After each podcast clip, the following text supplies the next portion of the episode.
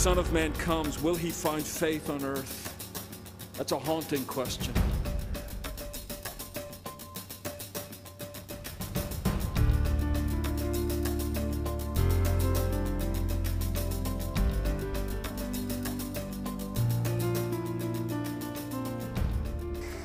All right, I hope you have your Bible open to Romans 5 as we spend our time together.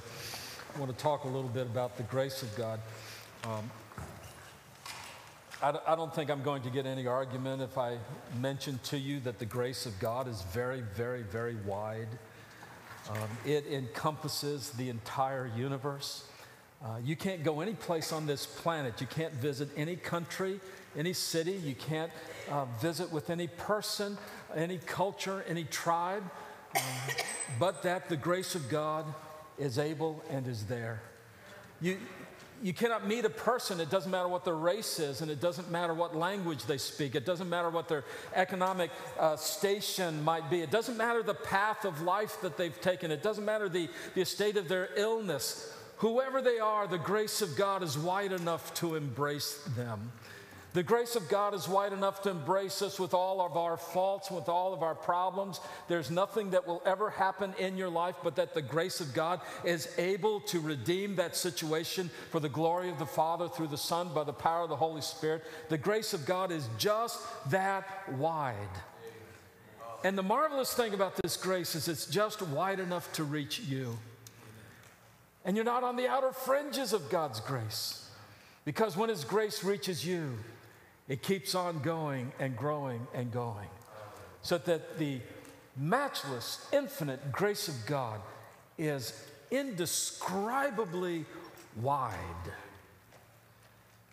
But this morning, I would like for us also to consider that the grace of God is incredibly deep. The grace of God is incredibly deep, so deep that it can reach down into the lowest, lowest depths. The grace of God is so deep that um, no matter how uh, low your life has become, how basic your trouble is, God's grace is still going. It's still just that deep. You see, in the life of the believer, or in, in human life, really, we have a fundamental flaw. We have a fundamental problem. And that problem is called sin, our rebellion against God, our indifference toward God. Sin is at the foundation of who we are and how we live our lives. And so that, that sin is there present as a foundational problem of life. Now, understand there are times when you should not bring that up, okay? Mostly when I sin. But you, it, there, there are times when it's kind of inappropriate. If someone comes to you and they say, You know, I've just been to the doctor, he has, he's told me I have cancer. That is not the time to say, well, you know, your fundamental problem is sin and alienation from God and that you just need faith. bad, very bad. Won't do it. but how we respond in the situation, how we respond in the, in, in the bad news, how we respond in the challenge, that is so distorted and twisted by our sinful rebellion and our alienation from God. See, sin doesn't cause everything that happens. It causes a lot of what happens, but our response to what happens is always d- polluted by that old sin nature that's down deep within us. There is a fundamental problem with us, and it is called sin. It happens when we rebel against God. That's why Paul said, well, let's go back to Adam. Let's go back to the very beginning of the human race. God created the man and the woman, He created an entire human race and he set them in the garden. He provided for them perfectly. They had everything going for them, everything in the universe, all their environment, the entirety of society, all, all of it was, you know, pushing them toward God. Everything about their experience was pushing them to glorify God. That's why they had been created. But something went drastically wrong. The man and the woman refused God's commandment. Before there was a written law, there was a relationship, and they violated that relationship. Before there was a religious list of things, of do's and don'ts, there was a communion with the Father in the cool of the day in the garden, and they broke that relationship. And in breaking that relationship, they have passed that on to the entirety of the human race ever since. Now, here is the point where theologians will start talking about original sin and what is original sin and how does the sin come in and what transmits the sin. And, and, you know there'll be a lot of theological discussion. If that's if that's what you're into let's get together and let's talk about it. I, I enjoy thinking about those things as well. But here is at least what original sin means it means at the point of our origin we are sin bound we are bound to sin think about a little baby in the crib Little tiny baby in the crib. Cute and adorable. Mine were. Both of them.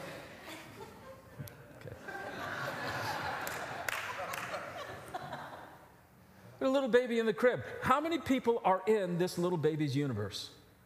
One. That's the only person they know, is me. Now they know that there's a deep voice in their life and there's a high voice in their life. and so they know there's a mama and a daddy. Okay. but the, but the, the point is, as a human being, you come into the world, and the only person you know is you. You're, you're just not physically able to know more than that. You, you can't experience more than that. You know? Oh, I, they, they, they, they know mommy and daddy. That's true. But at the center of their universe is, is, is baby. Because what are we learning? We're learning whether or not I can trust the big people, whether I can trust those voices. Will they feed me? Will they clothe me? Will they keep me warm? Will they keep me happy? Will they take me away from pain? One of the first lessons we learn in life is if I yell and scream loud enough, people will give me my way. Think about it. The next time you're yelling and screaming, you're just going back to the crib. because we are born with this just finite, narrow, focused view upon ourselves. And, and we have to be taught to get away from that. That's why you have to teach little children, you have to teach preschoolers how to share. Do you know how difficult it is to learn to share? From a, pre, a, a preschooler's point of view, you do know that sharing looks exactly like stealing. Give that to Johnny, share. What do you mean, share? We have to learn these things. And so, uh, just, just coming into the world, we are set to go towards ourselves, and we hardly ever get away from that. Very few people you know are completely divorced from that self centered perspective on the universe. Not only that, we live in a, in a world that's polluted by sin. You may have noticed this. There's sin all around us. It's pervaded as goodness and as normal and as desirable.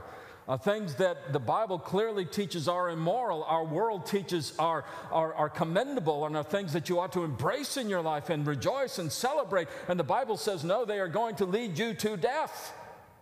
And so our world is filled with the pollution of sin. Folks, if you breathe polluted air, you get polluted lungs, and your body is polluted by it. And our lives are polluted by the nonsensical sin of the world around us. It's inescapable. And then we are led by our appetites and our desires. You know, the things that we want draw us along. You know? The people on Madison Avenue, they, they, they make their living off knowing this. They say, what, what do people want? Let's give it to them. We'll just draw them in to buy the product, whatever it is. The worst of that are the people who write beer commercials. You know that, don't you? I mean, I don't study beer commercials, but I've been told that, you know, what does a beer commercial look like? It's a bunch of guys together doing guy things. And we're friends, and we're together, and we're having fellowship. You know why that sells beer? Because men are desperately hungry for fellowship, and we don't know how to do it. We just don't know how to do it. And so we go to a bar where everybody knows our name and we drink enough where we forget about it. And that's how we sell alcohol. We appeal to, to a need and we are drawn to that. And we forget about the, the, the destructive nature of our actions as long as some appetite that I have is being fed. I'll leave it to your imagination to fill in the list of the other appetites and how they lead us along in life rather than the will of God. And so we are living in a world of sin. We are tainted by sin. We invariably sin. Sin is at the very foundation of our birth, of our nature. We are by nature children of wrath. And that's what's coming to us. And Paul says that's the result of Adam's sin. You know, the old saying, in Adam's fall, we sinned all. There's a lot of truth to that. That sin has polluted and distorted our lives because of Adam's sin. Well, Paul starts out in verse 12. He says, there, I'm not going to read all the verses. Don't panic, folks. All right. Look, I'm not afraid of you. I am not afraid of you. I could keep you here till one o'clock.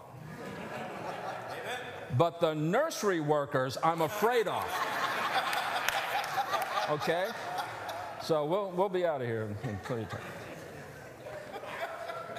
So Paul says, just as sin came into the world through one man and death through sin, and so death spread to all men, for sin indeed was in the world before the law, yet death reigned from Adam to Moses. Death was there because of the sin of Adam. And we have repeated that process. As, as Paul says, not the particular sin. And, and the point he's making is look, Adam violated a specific commandment don't eat of this tree. That's, that's the commandment Adam violated. I haven't violated that, that, that commandment. You know, I haven't eaten of the tree of, of, the, of knowledge of good and evil. Doesn't, it's not here. yeah. But I have done the same sin in its essence. Here, think about what that sin is. And, and to do that, I'm, I'm just going to flip back. I'll, I'll, read it for you. Go to it if you want. This is Genesis 3. And uh, I'm going to pick it up at verse 6. This, this is where the serpent is talking to Eve, and they're, they're having this, this, this, back and forth. And Eve now is, is at the critical moment. She's going to make the decision do I obey God or do I go some other direction? And here's how the Bible describes it this is Genesis 3 6. So when the woman saw that the tree was good for food, and that it was a delight to the eyes, and that the tree was to be desired to make one wise, she took it, she ate it. She took, she ate. Why? Because it looked good for food. She said, This is, this is what will sustain me. This is, this is a good thing in my estimation. What should have been her food? Her relationship with God.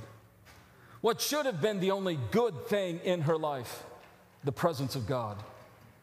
What should she have said to that temptation that said, This really is good for food? The answer is, We don't live by bread, we live by the Word of God.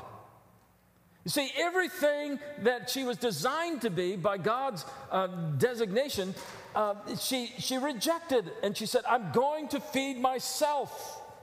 See, it's the whole question of what feeds you? What gives you your strength? What do you look for to gain resources in life?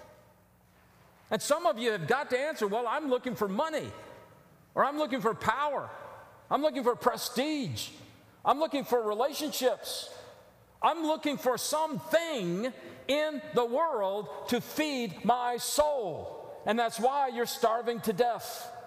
You're repeating the sin of Adam and Eve. Because the things that should have fed you, the presence of God, the Word of God, the glory of God, you are not partaking of these things. And if you are, it's dribbles and drabs. Then what else it says? You know, she saw that it was, it was good for food, but it was a delight for the eyes. It made her happy. It, it pleased her. And I've got to ask you, what makes you happy? What delights your life? What makes you feel fulfilled? What she should have said is, My delight is in the Lord. What she should have said is, My delight is in the holiness and the beauty of who God is. What she should have said is, My delight is being found in a relationship with my Father, my Creator. But instead, she said, My delight is in an apple. Look, I know it wasn't an apple, but Augustine said that, that caused guilt, so I'm, I'm using an apple. She should have said, My delight is in God. My delight is the glory of God. And she found her delight in somewhere else. Now, what, what brings you pleasure? What are you looking for to please your, your, your, your eyes? What, what are you looking for to bring you satisfaction in your life? Now, that thing you dream about said, if only I had, fill in the blank. And if the blank isn't filled in, the glory of God in my life day by day in a visible, tangible way. You know, any other answer is the nature of sin. And the scripture says, unable to make her wise. So you have to ask yourself, what, what guides you in your life? What tells you what to do in your life? Most of us are listening to uh, things called peer group pressure, right? That's just, we want to be accepted. I want people to like me. I want to fit in. I want to fit in, but I don't want to be noticed to the point where they make fun of me. I mean, it's, it's a really difficult task, and that's why you're frustrated with it. But I, I, I, think my life could be guided. Maybe it's by a noble cause. Maybe it's by a career goal. Maybe it's by some attainment, some achievement, whatever it is. If it is not the glory of God and attaining to um, a, a, life of obedience to Him and, and, and in concert with His design for us, you're, you're looking for the wrong things to guide your life. So when Eve asked herself, no, what feeds me, what delights me, what guides me?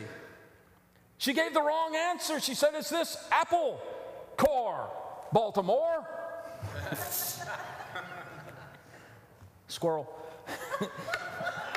I don't know why. That just occurred to me and it just came out. You got to listen. But this sin is at the heart, at the foundation of, of our existence. And it's not why everything happens that happens, because the universe is filled with a lot of quirky things. But it's at the heart of a lot of why we can't cope, because we, why we can't get through. We're looking for the wrong things in our life. And that's because of Adam's fall. That's, Adam introduced that. We just walk along right along with him. But uh, look at, we're back to Romans uh, chapter 5, eventually.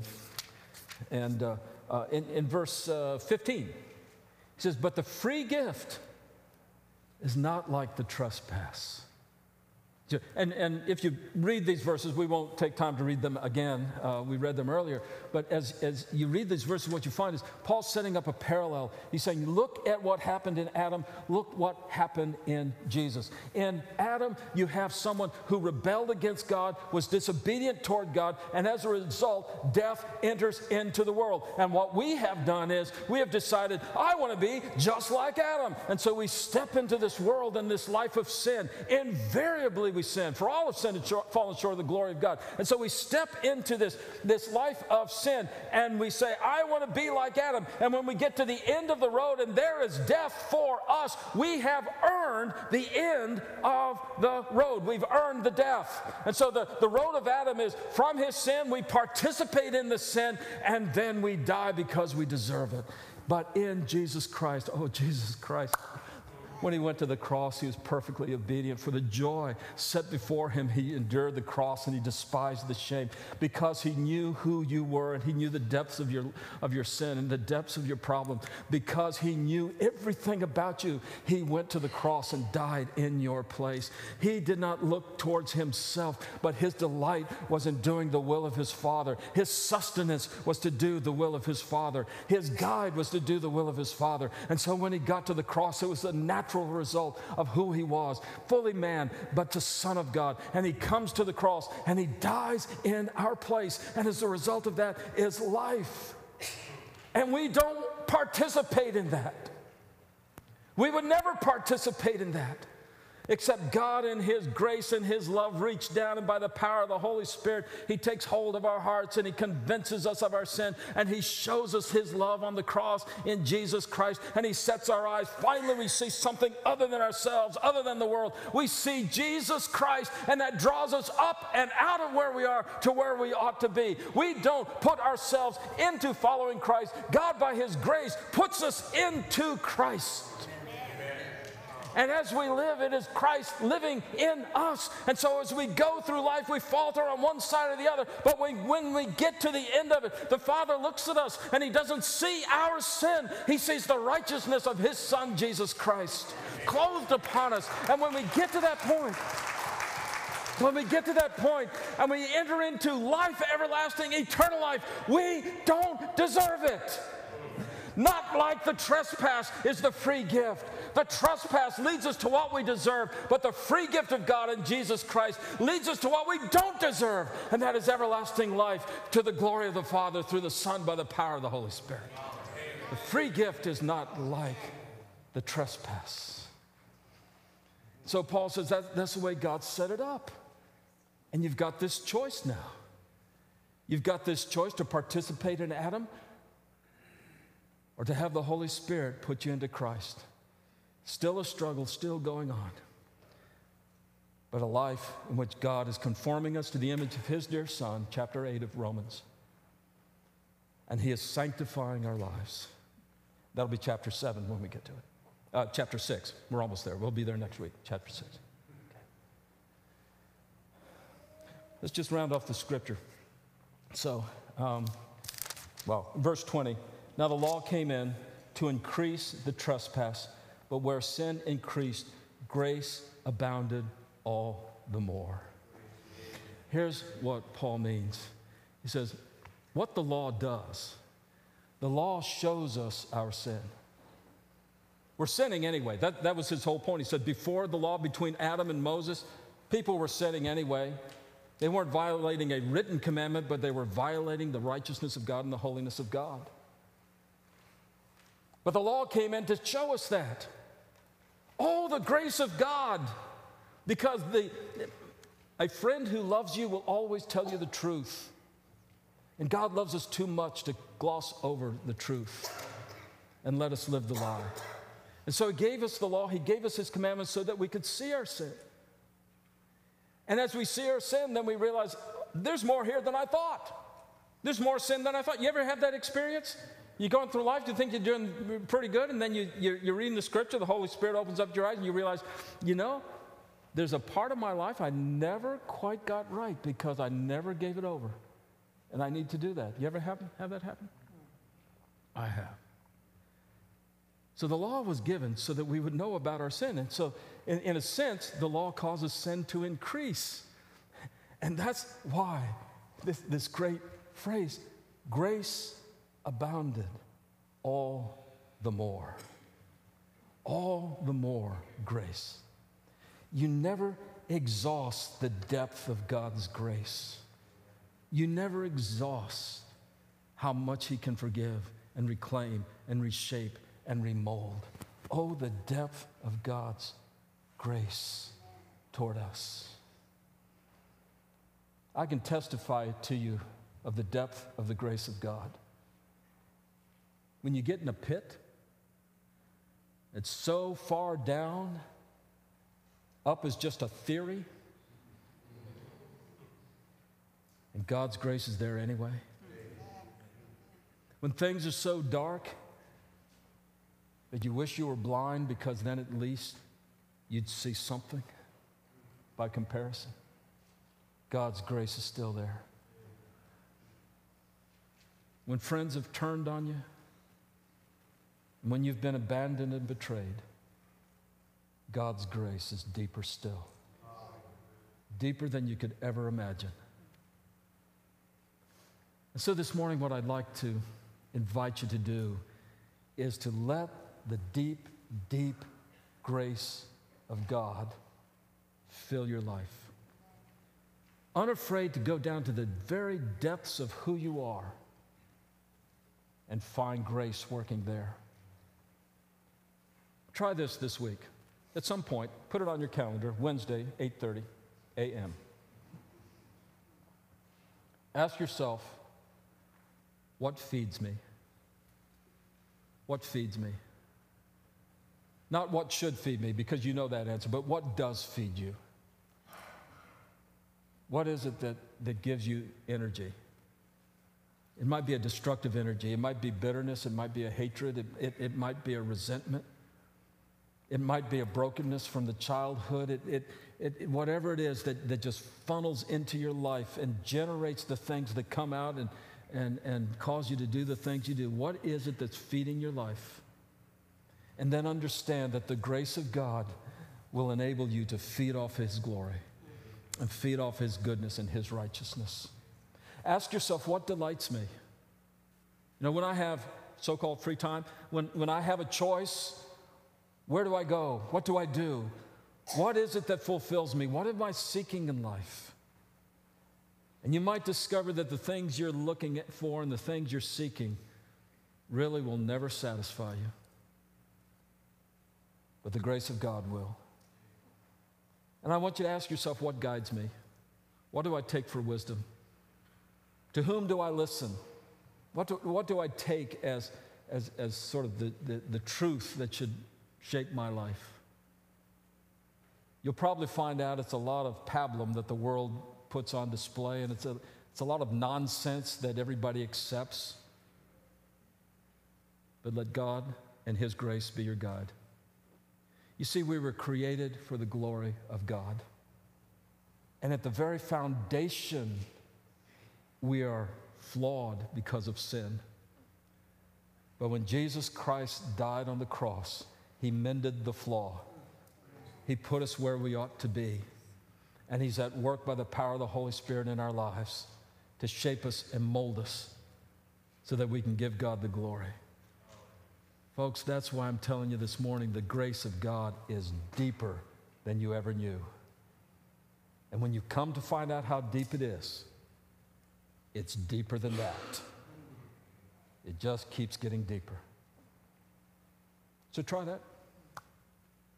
See the deep grace of God in your life for His glory. Let's pray together. Father, thank you for the gift of your Son who has brought us out of darkness into light out of a kingdom dominated by self into the kingdom that is ruled from heaven.